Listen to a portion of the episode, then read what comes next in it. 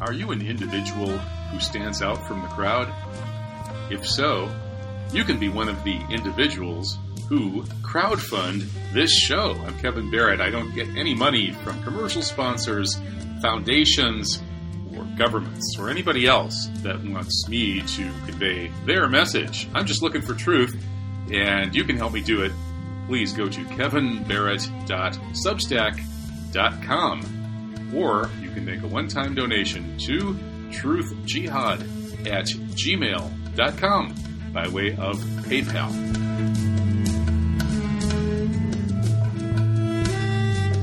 Welcome back. This is the second hour of today's live Truth Jihad radio broadcast. I'm Kevin Barrett, doing the show live every Friday evening here on revolution Revolution.radio, the ultimate free speech network. Totally uncensored talk. All viewpoints welcome.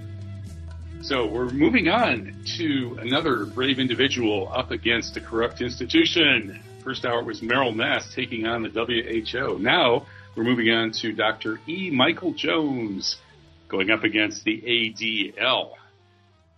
The hashtag ban the ADL campaign went viral uh, starting a couple of weeks ago, and it picked up support from none other than Elon Musk, who has probably just about as much money as the ADL does. On the other hand, when the ADL whips up hysteria among its wealthy donors about Elon Musk, the evil anti Semite, coming after them, maybe they'll be able to raise enough money to be even richer than Elon Musk. In any case, uh, Dr. E. Michael Jones is one of the big time experts on the ADL and uh, one of their biggest crit- critics uh, over the years. And so he's the perfect guy to talk about this with. And I think we have him on the line. Let's find out. Hey, welcome, Mike. Are you there? Yeah, I am, Kevin. Good to hear from you. Yeah, good to hear you too. So yeah, we're just doing audio only tonight. I've had you on videos many times on False Flag Weekly News, going over the world's or the top 30 news stories of the week, uh, which I'll be doing tomorrow actually with Kevin Barrett Bilali, who is another American Muslim convert living in Morocco, uh, who's a writer.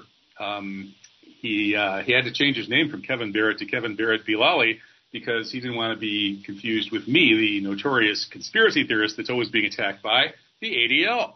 Uh, so, I mean, I'm, I'm, such a thorn in the ADL side that they're basically uh, scaring other people into having to change their names away from being Kevin Barrett so they uh, don't end up being confused with a target of the ADL. That just goes to show you how uh, powerful the ADL is.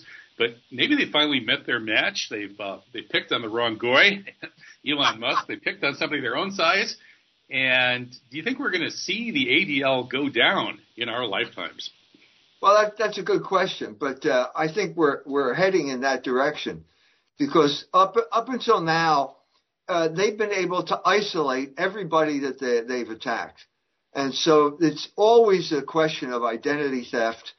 Uh, and they have basically two bullets in that gun. Okay, it's a big gun, but it's only got two bullets. One of them is called uh, uh, anti-Semite, and the other one's called uh, white supremacist uh, one or the other version of these things, and the people are supposed to be isolated. So every time you're named, it's kind of like a, a version of identity theft.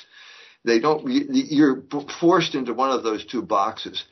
Uh, well, with the, uh, so when you attack Elon Musk, you're talking about somebody who already has an identity, a very large identity, uh, a celebrity in our day because he's rich and because he produces things like cars and rocket ships and stuff like that.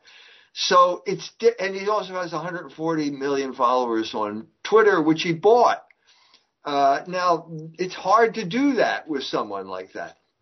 And what happened is uh, Keith, Keith Woods, uh, uh an Irish guy, started saying something about the ADL uh, on Twitter, uh, and then suddenly Elon Musk jumped into the discussion and he said, ever since I bought Twitter, they've been, the ADL has been trying to destroy me.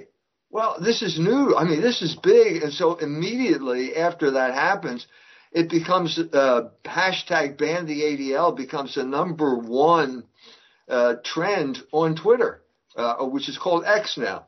So this is a significant, uh, breakthrough. Now it's like, oh, you can uh, be a significant person and you can uh, uh talk about the ADL and what they're doing on your terms rather than their terms. In other words, you you're not going to be the victim of identity theft.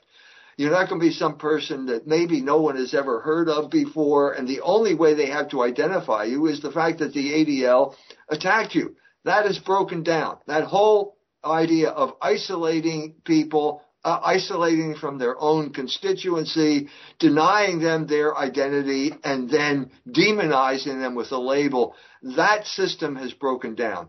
And what happened when Elon Musk identified himself as an opponent of ADL is a huge outpouring of resentment and anger of all the people who just couldn't stand the way the ADL had basically taken over the internet.